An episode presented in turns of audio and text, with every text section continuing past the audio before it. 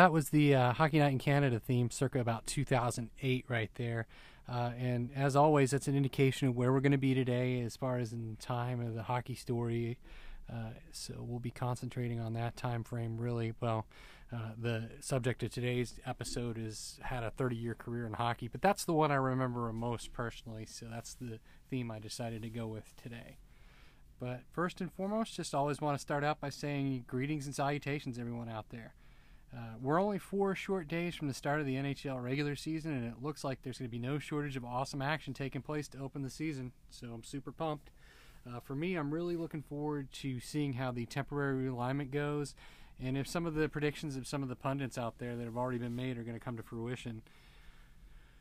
For now, though, uh, I just want to get it back and say thank you so much for choosing to uh, tune in. Uh, let's talk about what we're going to do today. This is, as you know, from the point, uh, the podcast where each week we examine a book uh, written about the world of hockey and give it a closer look, uh, looking at its themes and facts inside, and maybe just expanding on those a little bit, as well as giving the uh, book a bit of a literary once over.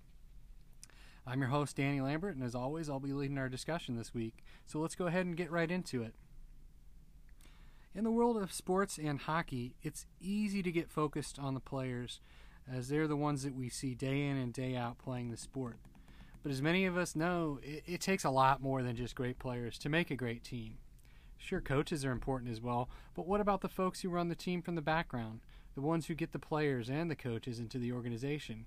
It could be said that most uh, that the positions of general manager and president of hockey operations or sports operations, depending on what the sport is, is probably the most important people in building a uh, professional sports franchise. Think of the efforts needed to sign the right players, manage the team's payroll to stay salary cap compliant, get the right coach, and the list really goes on and on. There's so many uh, responsibilities, and it's not really an easy job. But thinking back, do you always remember who the GM of your favorite team was, uh, especially your favorite hockey team? Do you always remember who the uh, president of hockey operations was? Well, maybe you should, because I assure you they've they've had almost as much, if not more, impact on your favorite hockey team than your favorite player on that team did.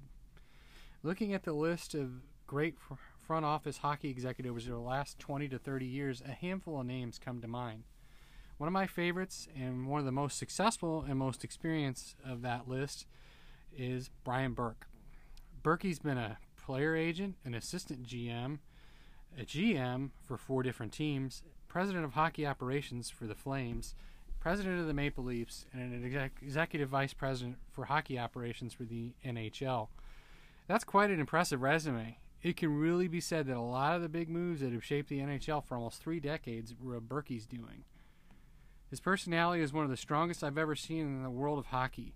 His gruff, blunt, and very truthful insights are obvious if you watch him on Sportsnet or Hockey Night in Canada as Berkey breaks down the stories of the league today. He's seen it all, and it's great to hear such a seasoned veteran of the executive side tell things like it is. But his experience as, as an executive is only half the story. Everything in his background tells the story of why Burke has been such a successful personality in hockey for so long. That's why when I saw that he had put a book out, I jumped at the chance to read it. His book Burke's Law: A Life in Hockey by Berkey and Stephen Brunt is a uncensored and honest look at the events that have shaped Burke, the NHL, and some of your favorite teams uh, for, as mentioned, the last three decades of uh, hockey. So let's get into the story as we just get into the discussion over Burke's Law, started with the warm up that's coming up next. We're not going to kiss anyone's butt to play here. We have a beautiful arena. We've got our own plane. Uh, and again, you're, you're talking a great hockey market and one of the great cities in the world. So I'm not kissing anyone's behind to play here. That's just not going to happen. He wants out, I'm going to move him. I'm not going to trade him unless it's a trade that makes sense for the organization. This is not a case where the player gets to pick where he goes when he's under contract. I want to point out to the officials that Todd Bertuzzi does not play for Detroit. It just looks like that because he's wearing two or three red sweaters all the time. Uh, I didn't know that tackling was an acceptable tactic. I didn't see it in our rule book. Sedin is not English for punch me or headlock me in a scrum. But our goalie has large pads in a cage. He's clearly distinguishable from the rest of our players. And again, he's the one goalie on the ice that doesn't dive when he gets brushed. Detroit has 12 captains and assistants to speak to the officials. We find that unusual. Most teams have only two or three. Uh, it's amazing to me the number of players that are permitted to protest calls in Detroit uniforms. The only thing I'm surprised about is I have not received anything from the league about this fine. I just saw it on TV, and I don't think that's any way to conduct business. I, I'm really disappointed in that. As far as Scotty getting fined for pushing a reporter, I'm going to send Scotty a check. I support Scotty fully.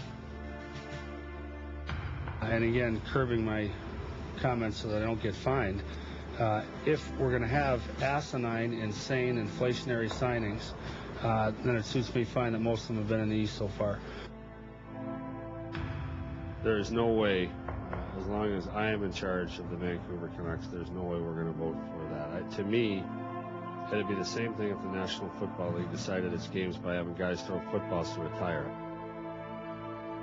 Start whacking these guys and it'll go away. And uh, we can't let our game turn into European soccer. The math doesn't work. There's 10 or 12 teams that think they have a legitimate shot. They all load up. They all spend money. They all trade draft picks. There's only one cup. Was Danny the only player that didn't live up to his expectations or our expectations in the second round? No. So shame on anyone that wants to say this is all Dan Cloutier's fault. So what you heard there was kind of a collage slash menagerie of quotes from Berkey, uh, uh, mostly from his time as GM of the Canucks. Uh, I just really loved it, and I think it really introduces the man pretty well uh, because that's really what he's remembered for in a lot of ways is just those uh, honest, blunt, uh, yet kind of did he say that assessments of the situation. the one about the Sedin, what Sedin means in Swedish is probably one of my favorites almost ever of anybody. So uh, I don't know if it's right up there with playoffs from Jim Mora, but it's pretty good. So welcome to the warm up. Uh, I just want to start off by saying uh, to say that Brian Burke is gruff, that might be underselling it a little bit. But I still want to kind of bring up the fact that I think that it's a bit unfair to say uh, it's that simple when you describe the man. From an outsider's perspective, you might think that Berkey's too abrasive and just not a nice person. I mean, this is the man that challenged NHL Hall of Fame defenseman Kevin Lowe to a fight in 2011 to settle some differences, and he did it quite publicly, if you remember. So I could see where you'd get that impression that Berkey's not someone who's very nice or thoughtful. But that's not how I feel about Berkey, especially after reading this book. In Burke's Law, I found Berkey to be honest, funny, blunt, smart, and most of all, thoughtful. The way he describes his family, life, career, and the players that he brought into the league, and the dedication to all of them that he had, it really makes you realize that there was really a great person under that hard exterior, and still is, really. You might be surprised to hear that for 11 years, Berkey flew between Vancouver and Anaheim to Boston every weekend to visit his kids and keep a promise to them that he would keep up with them even after his divorce from their mother. The best way to describe the tone of the book and what makes it so special is to take a quote that he gave to the Globe and Mail in an article in October of 2020. Uh, quote, Berkey says, quote, I'm not running for office. I'm not kissing babies. I don't have to be politically correct. If people don't like me, they can turn the TV off. But what they are going to get if they leave the TV on is an unvarnished opinion of what just happened, and I think people will appreciate that. End quote.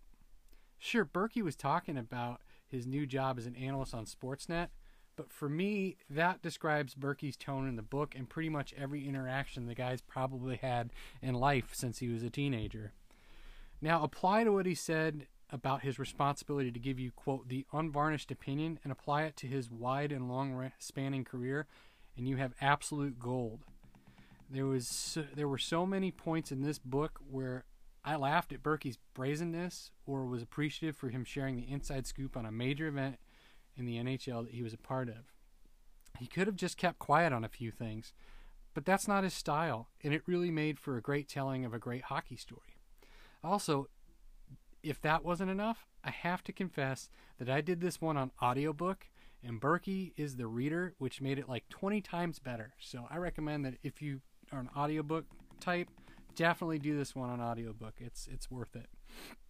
But still, like him or hate him, there's no denying that the NHL today is littered with the influence of Brian Burke. His breadth and exper- breadth of experiences and the positions he was in just allowed him to make some of the most influential changes and moves that still resonate today. But when asked in the same Globe and Mail article that I referenced earlier about his legacy, Berkey responded that, quote, my legacy would be that I was progressive in how the game was played. I like old time hockey, but I supported rule changes to make the game faster and supported all the concussion protocols.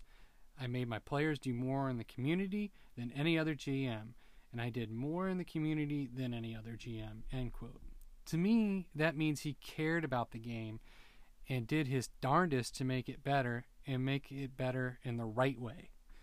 So when thinking about Berkey, so thinking about Berkey's life in hockey, I really wanted to start at the beginning and explain to you how Burke became the force in hockey that he did. And to me, it's pretty simple. He started out with a love of the game just like anyone else.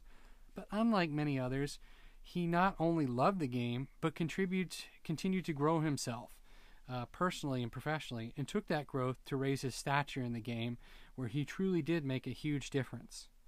With that being said, let's take it to the beginning and talk about the places, events, and people that made Berkey into what he is today. The first period is on right after this. Any particular story you can think of with, with Lou where you something you learned from him? Well, I was late for practice on Christmas Day one year, and uh, I think it was my junior year. And I took three freshmen to midnight mass. It wasn't like we were out these kids were homesick, and we were playing in the tournament. I think we were in the RPI tournament that year, or it might have been the uh, the Blue Green tournament in New Hampshire. But we were in a tournament, so we didn't get to go home. So everyone else in the world had Christmas Day off. We skated, and I think we left for the tournament on the 27th. Well, I took these freshmen to midnight mass. I come back, I oversleep, and uh, I never oversleep. I'm an early riser, but that day I did. Late for practice. Lou made me skate at four o'clock in the morning for nine days he interrupted the nine days during the tournament and then started tacking on days afterwards. And uh, it worked. I haven't been late for anything since.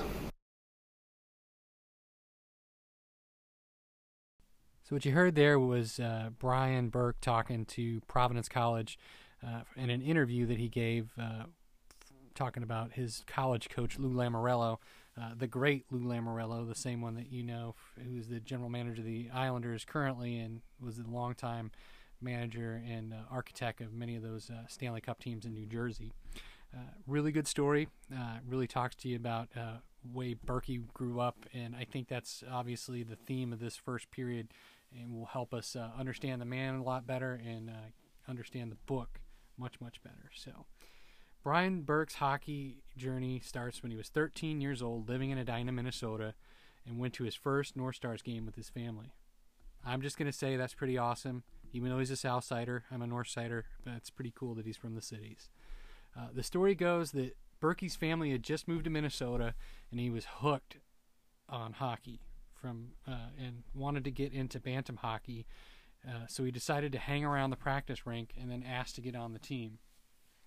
Still, as Berkey put it himself, quote, at 13, that's a late start in Minnesota to start playing hockey, but I played two years of house league then I moved to midget B, midget A, and then to high school hockey for Edina.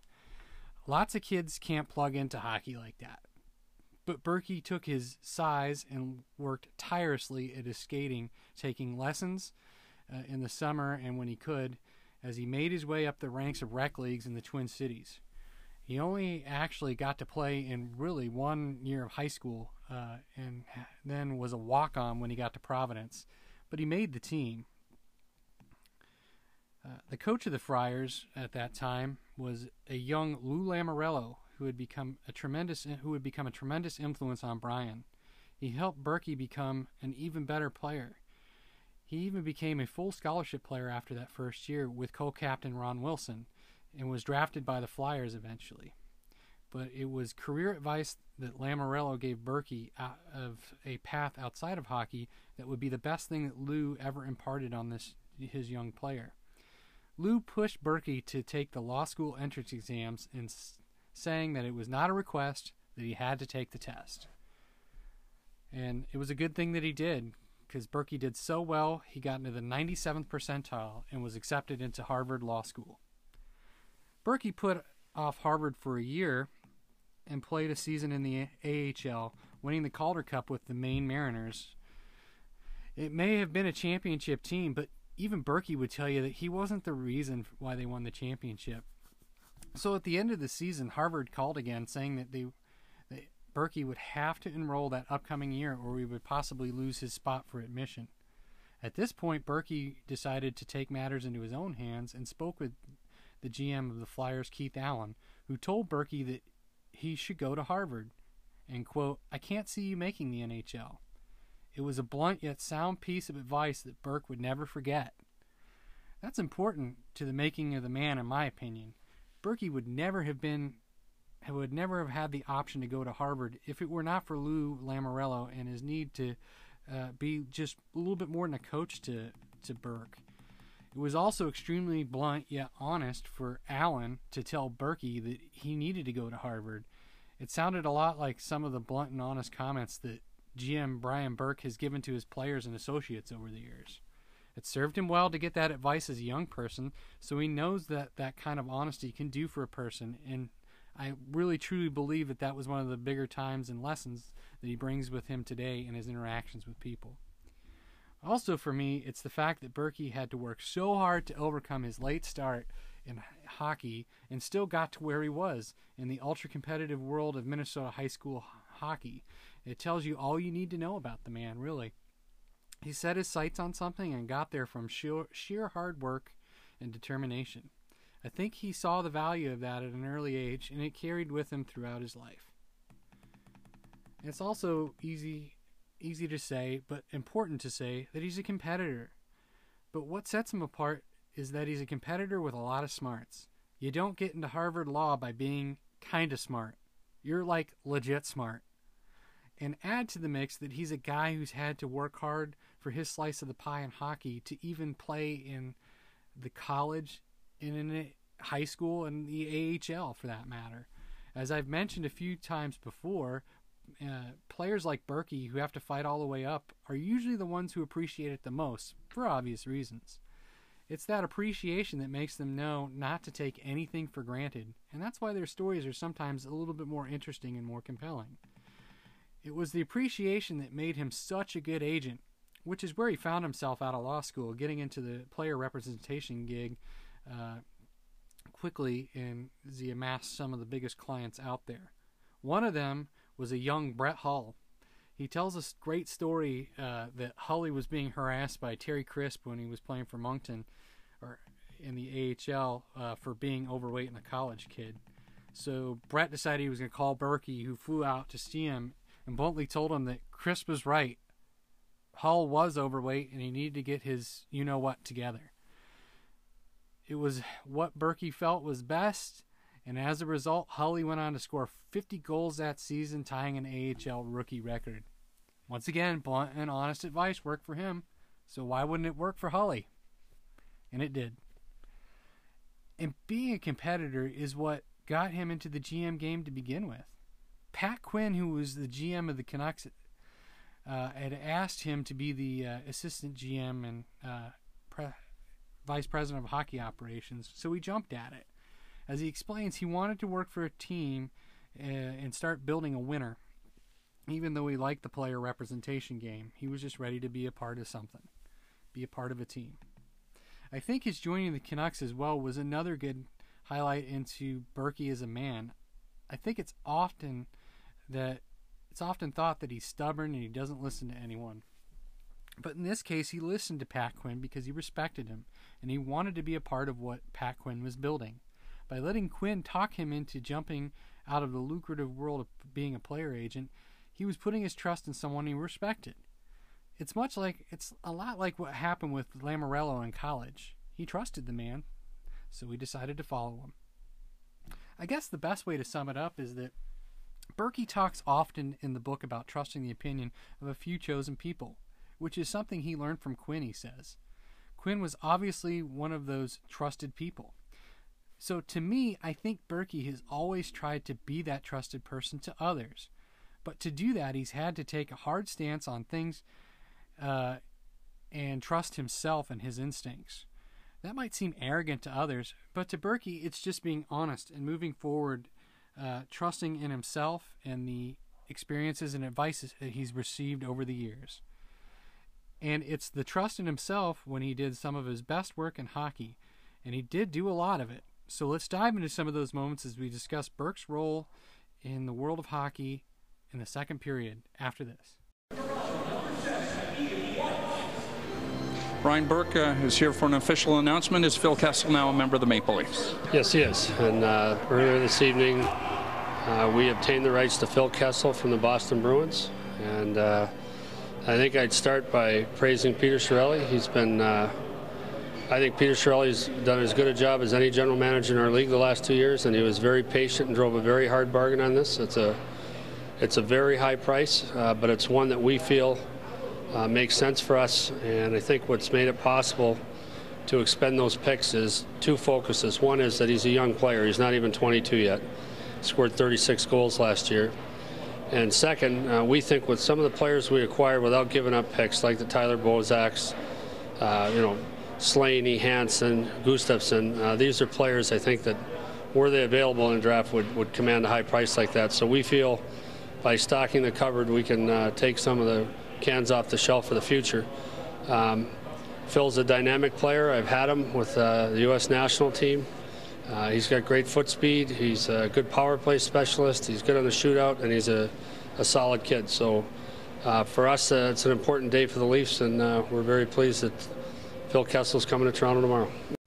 That was an interview that Berkey did uh, right after the Phil Kessel trade had been approved uh, and I thought it was really interesting because that trade is really important to uh, how the man was perceived in his time in Toronto, and then uh, one of the more important hockey trades at the time, uh, as we all remember. And I just think it uh, is really kind of a, a big deal because it, it, really set the Maple Leafs on a certain course for uh, a number of years, as well as Berkey, for that matter, as he was tied to the hip at Kessel uh, with Kessel, but uh, we'll talk about that a little bit more later as we dive in. But uh, that's really where we're going in the second period uh, as we talk about Berkey's career. And it was funny when I was writing this script, I kind of thought to myself, some of you may not really, out there listening, may not really understand fully who Brian Burke is and what he's done. So that's really what this period is going to be about. As I've alluded to in the intro, he's been an agent, an assistant GM, and a director of hockey ops, a GM, and even an NHL uh, vice president. He's seen and done a lot, and that's one of the main reasons the man is extremely credible as an analyst now. We've already sort of touched on the first part of his journey as a player and into his days as a lawyer and player agent. But Burke's journey into the top ranks of the NHL's leaders starts uh, when, as mentioned in the last period, he accepted a position to join the Canucks as assistant GM and direct, uh, vice president of hockey operations under the great Pat Quinn in 1987. In what would be his first of two trips to the front office of Vancouver, Berkey knew how the hockey management game was played, but learned exponentially from Pat Quinn. Berkey handled more of the business aspects like ticket sales, etc., and he explains in the book very plainly that most people don't realize that the GM job entails a lot more than just player contracts and things that happen on the ice. He says that his time here in Van- his time there in Vancouver, he learned to tend to that side of the game while learning the other side of hockey ops from Quinn. But he's quick to point out that he was close with his players in Vancouver and often acted as a go-between and a filter between Quinn and the players. Uh, as you know, sometimes players don't have a direct line to the GM, and uh, but they did, uh, and many times to Berkey, who would talk to Quinn and turn for him. Still, with the Canucks in the late 1980s and early 1990s, uh, Berkey helped make one of the some of the team's biggest moves, and in some cases, uh, some of the big non-moves for the team. As he explains, the Canucks had a big chance as they were considering to pull the trigger on trading for Wayne Gretzky on his way out of Edmonton. Berkey mentions that he felt like the financials just really didn't add up. The Oilers wanted five first round draft picks and $22 million cash from the Canucks. And Berkey realized that Vancouver was not a well performing team financially, losing $30 million annually, so he advised Quinn and the ownership really not to take the deal. It was a hard pill to swallow for the Canucks, and looking back, I'm sure if you're a Canucks fan, it's really hard to swallow now. But the books really didn't add up, and Berkey had the guts to say that that was uh, not a good thing. Uh, and I found that to be pretty big. I mean, who wouldn't want Wayne Gretzky? Uh, it makes sense, but at the same time, when you look at uh, the financials, if they don't add up, they don't add up, and that's an important thing sometimes because hockey is still a business, and Berkey realized that. Also, one of the other cool cool stories from that time in Berkey's career was him describing the drafting of Pavel Bure. He initially wasn't personally sold on Bure because it wasn't clear that he could actually defect from the Soviet Union or if he was even willing to try. But in the end, Bure was open and did defect to the U.S. and then eventually to Canada. The court battle that ensued was spearheaded by Berkey, who flexed his attorney muscles and got the Soviets to take a compensation package for Bure that was worth $250,000 US. That was one of the better stories from the book, and it was also even so it was even harder later in the book when Berkey describes returning in 1997 to be the full GM of the club that Bure told Berkey that he would not play out the last year of his contract with the Canucks. You can tell that Berkey felt left down by someone who he had helped move mountains for. And when you read it in the book, you can really tell that uh, he did feel pretty let down um, by that. But it is a business, and in the end, he was able to trade Bure. But after that um, saga, Berkey got his first full time position with the Hartford Whalers, but that only lasted for one season in the 1992 93 season. He drafted Chris Pronger, and it looked like he was setting up for a long stint with the Whalers, but some issues with players and ownership not having his back caused the relationship to go a little sour and end very early as Berkey resigned after one season to take a job with the NHL to become the uh, VP of hockey operations for the league and help start the budding player safety office. In his position with the NHL, he was the league's lead disciplinarian from 1993 to 1998. He made strides in player safety by setting up the system that we know now in the league of reviewing injuries and offering hearing, hearings when needed. The book in the book he discusses the high level events like the Claude Lemieux Chris Draper hit and how it affected him in the league. Uh, those are a lot of great insights and uh, certainly a part of the book I appreciated. Also, from his time in the league, he he was in on some of the major events outside of player safety, like the 94 95 lockout, and actually speaks very well of Gary Bettman's handling of that situation and many other things in the league. That's obviously kind of an unpopular view, but Berkey lets you know that the league wouldn't be where it is if Bettman didn't make some of the tough stances that he did. I think where Berkey gets it is that he knows that hockey is a business and Bettman has been good for business. As a matter of fact, Berkey says Bettman has probably done more for the NHL than anybody who's walked the planet. I'd be honest, uh, you know, if I have to think about it, I got to turn off the fan part of my brain and I'll come to the conclusion that Berkey's probably right. Considering where the league was and where when uh, Bettman started and where it is now, it's no contest. He's done a good job, and he's done a lot for the, le- uh, the league and for the sport.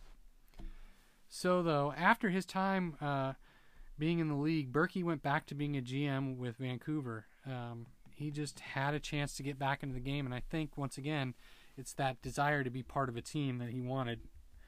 So, uh, as the Canucks GM from 1998 to 2004, he built the Canucks into a real powerhouse, uh, ending his time with a record of 219, 181, 69, and 24.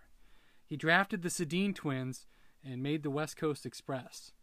I'll tell you what, the maneuvering that it took to get the two first round picks to get the Twins was nothing short of genius, and it's extremely shrewd. It's one of the better stories that Burkie tells, and I really encourage you, if you read the book, to zoom in on that one. There was a buzz in Vancouver during his years, and the team was at the top of the league and recovered from uh, what was some serious down years after that uh, Stanley Cup appearance in the early 90s. Then in 2005, after uh, small uh, hiatus uh, following his exit from Vancouver in 2004 uh, that basically happened because of a change in ownership. Uh, Burkie joined the Anaheim Ducks and built them quickly into a Stanley Cup winner as the team he built won the 2007 Cup. He made some tough calls he was there, parting ways with Bab- Mike Babcock and ha- hiring Randy, Randy Carlyle. Also, the collection of players and the formula he used took the Ducks from missing the playoffs when he took over to a Stanley Cup winner in only two seasons. So that was some pretty good work and pretty fast work, to be honest. Um, his describing the building of the team uh, in Anaheim is a pretty good story because uh, there was a lot of nuances to that, but he uh, definitely put a lot of thought and effort into building that team, and, and it showed by their win. Then, after a decline in the Ducks, uh, shortly after their uh, Stanley Cup win, Burkie eventually ended up stepping down, only to quickly land on his feet and become the president and GM of the Toronto Maple Leafs in November of 2008. Taking that position, he became the first born American-born GM of the Maple Leafs, and it looked like he'd be the one to turn the Leafs around after years of decline and mediocrity. Last Burkie's time in Toronto did not yield the results everyone thought, as we all know. The team only made the playoffs once and only had two seasons that were above 500. Additionally, he made the Phil Kessel trade that we talked about earlier and was largely criticized for the price he had to pay and the eventual eventual work ethic of Kessel that seemed to be lacking.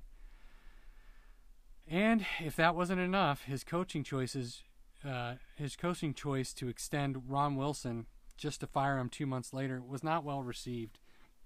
And then after that, bringing in Randy Carlyle, it was seen as mostly a myopic and bad move. Uh, new owners moved into the Leafs front office and fired Burkie before the 2013-2014 season. But once again, Burkie being Burkie, he landed on his feet, and the Calgary Flames offered him the job of president of hockey operations. It was a position where he was between the president of the cl- of the team and the GM. Once again, Burkie was given the task of rebuilding a team in more mediocrity and needed to turn them into a winner. While he was not the GM, he certainly had plenty of influence.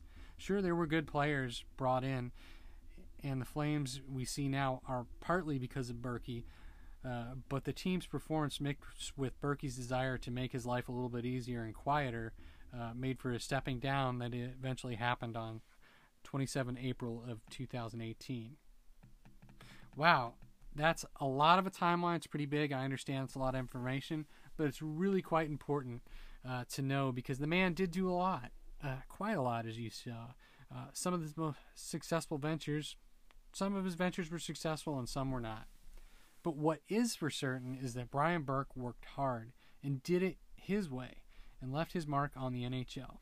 So let's discuss that mark in the next period as we look at Burkie's, Burkie's legacy in hockey right after this. You, you talk about what you want to be remembered for, and you say in the book that you want to be remembered for being honest and ethical, for caring about the communities in which you lived, for being a good dad, having a strong moral compass. Hockey is not on that list. How come?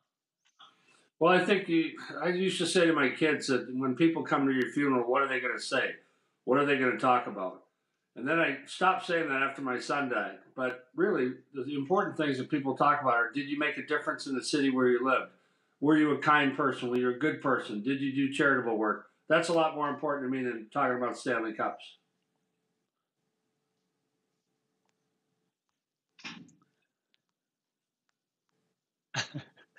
you know, the, the tone of the book is unapologetic, and uh, particularly the part when where strangers come up to you on the street uh, in public and they say stuff like i thought you were a jerk i heard you i heard you speak finally it turns out i think you're a nice guy uh, what's your reaction to when people come up to you and say things like that well if someone comes up to me and says i just heard you speak i've never liked you i always thought you were a jerk and now i think you're a good guy I think that's so condescending. And my ex-wife used to yell at me. She'd say, "You have a chance to make a friend there. Just say thank you." And what I'd say to them is, "I didn't care what you felt yesterday, and I certainly don't care today." And the book's not about the book's not about changing anyone's view of me. I'm trying to put people. so Stephen Brunt wrote the book with me. I said, Stephen, I want people to read it and feel like they're in the room. They're on the draft floor with me, and they feel like they're part of the experience. And I think he did that. That was an interview that Burkie gave uh, not too long after the book came out, um, talking about what his legacy actually is, and that's what we're going to talk about here in third period. And I found it especially helpful because the man pretty much answers the question up front, and that will make it uh, a lot easier for us to discuss here. But I really like how the interviewer in that interview asked him. Uh, why it is that he didn't really list all the things he did in hockey as part of his legacy uh, is important, and his answer uh, really shows just what I think a lot of people miss when they look at the man. That hey, man, there's a very thoughtful person inside there, uh, and someone that cares deeply about his family and uh, humanity. Really, when you look at it. So, looking at uh, what we're going to talk about here in the third period, I just want to start by saying if you look up articles about Brian Burke, you're going to see a few things. Mostly, you'll see things about how he drafted the Sedins, won a cup in Anaheim, and made the Phil Kessel trade in Toronto. Still, despite building a cup winning team with the Ducks and strong teams elsewhere, you see very mixed bag of opinions on Burkie's overall performance. The teams he had in Vancouver were strong, but they never won a championship. And in Toronto and Calgary, they didn't get very far at all, really. You'll see so many people try to say that his body of work was primarily not successful, but I don't see it that way. I'm in the camp that says that Burke was one of the best executives in the last 20 years. It was it has to do with the fact that he was so much more than a GM. He was a leader. The teams that he led and were designed and designed were reflections of Burke and the style of hockey he wanted to play and the kind of team that he wanted to have. As he always said, his players not only played hard, but they were good members of the community and represented the team well. It was a simple calculus. If the community respects the players and sees them doing good, they respect and support the team, even if the product on the ice was not that great.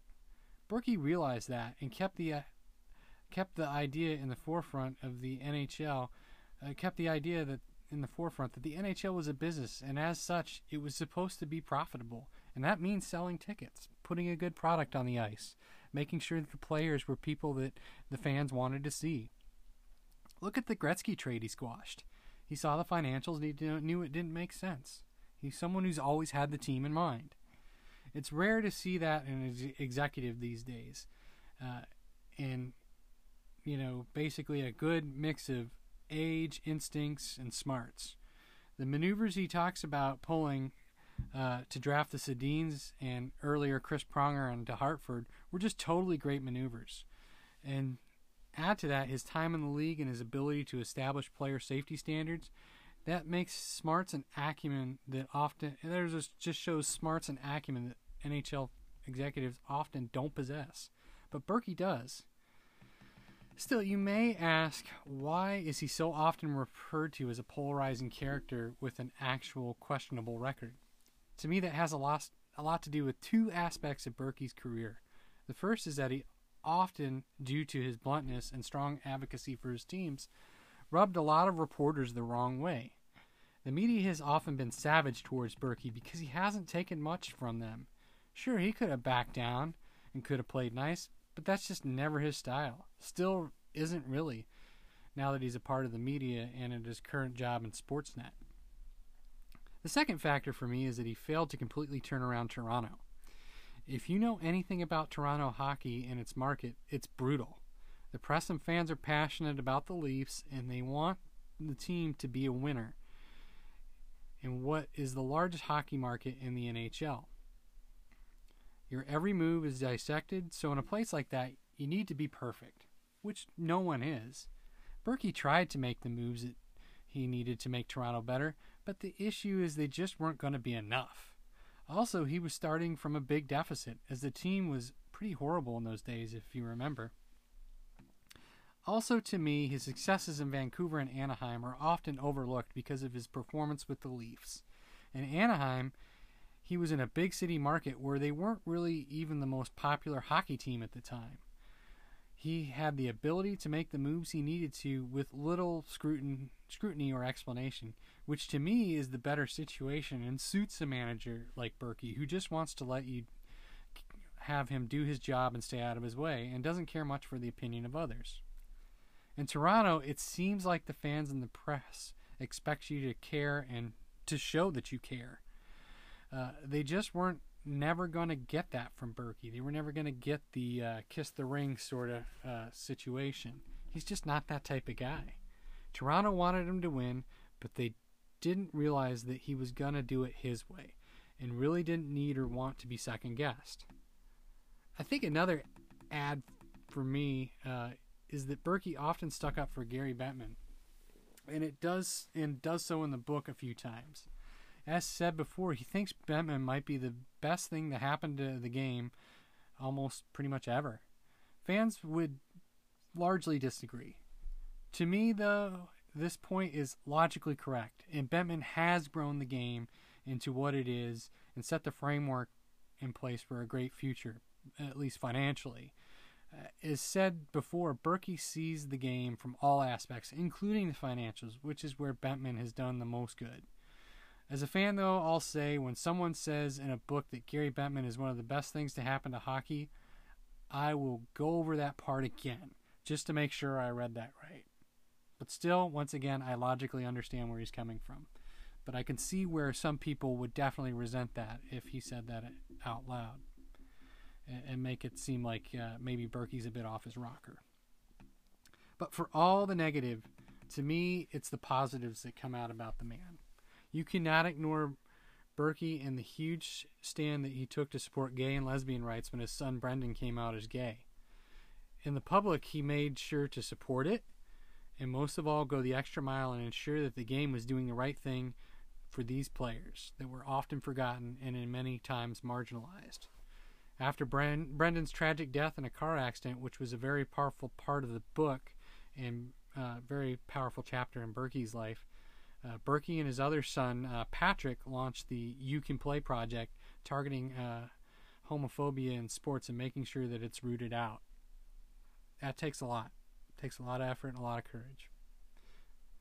Burkie's love of things is deep, and you can tell. His kids, the birds he loves to watch, and hockey. He loves the game so much that he's worked his life to make it better.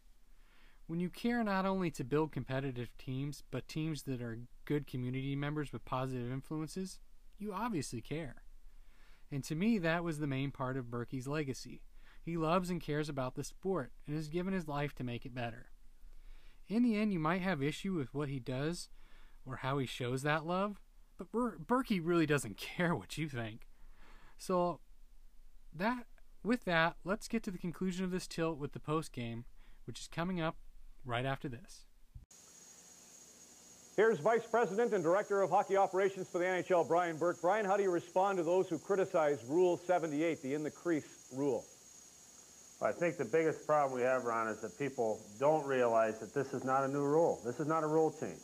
We've had a zero tolerance on man in the crease for several years. This is not new. And that's the most amazing thing to most fans is this is not new. It's not a rule change, and we have not done a good job of explaining that to the public. But it's new in terms of having the video replay uh, involved. That's right. So what we've done this year is we are right far more often than we were one year ago in enforcement of this rule, and we're getting criticized for that. I think people should realize that this is not a common replay situation. We average a replay for a man in the crease problem only about every five and a half games, so it's not like it's an epidemic.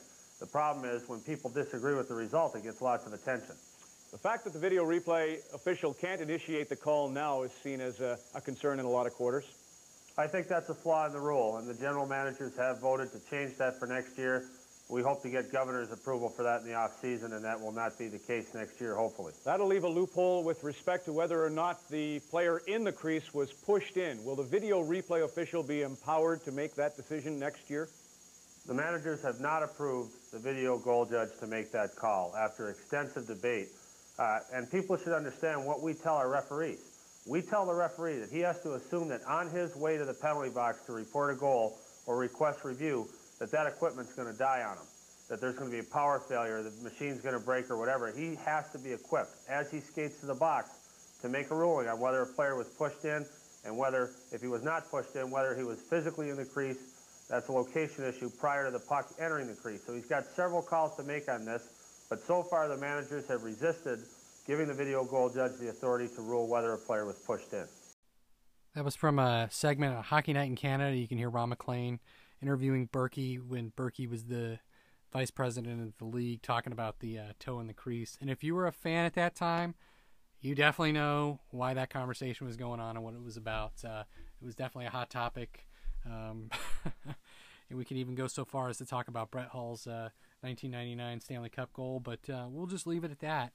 Uh, and but uh, I really felt that that was a good interview to uh, finish things off because uh, it just once again shows Burke is a very practical, very to the point person, uh, and standing up for what he thinks and what he believes, and being uh, very to the point about it.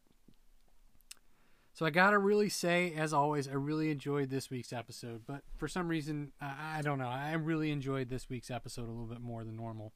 It's always very cool to examine the story of a hockey player, but rarely do you get to get such a good look into the life of a hockey executive.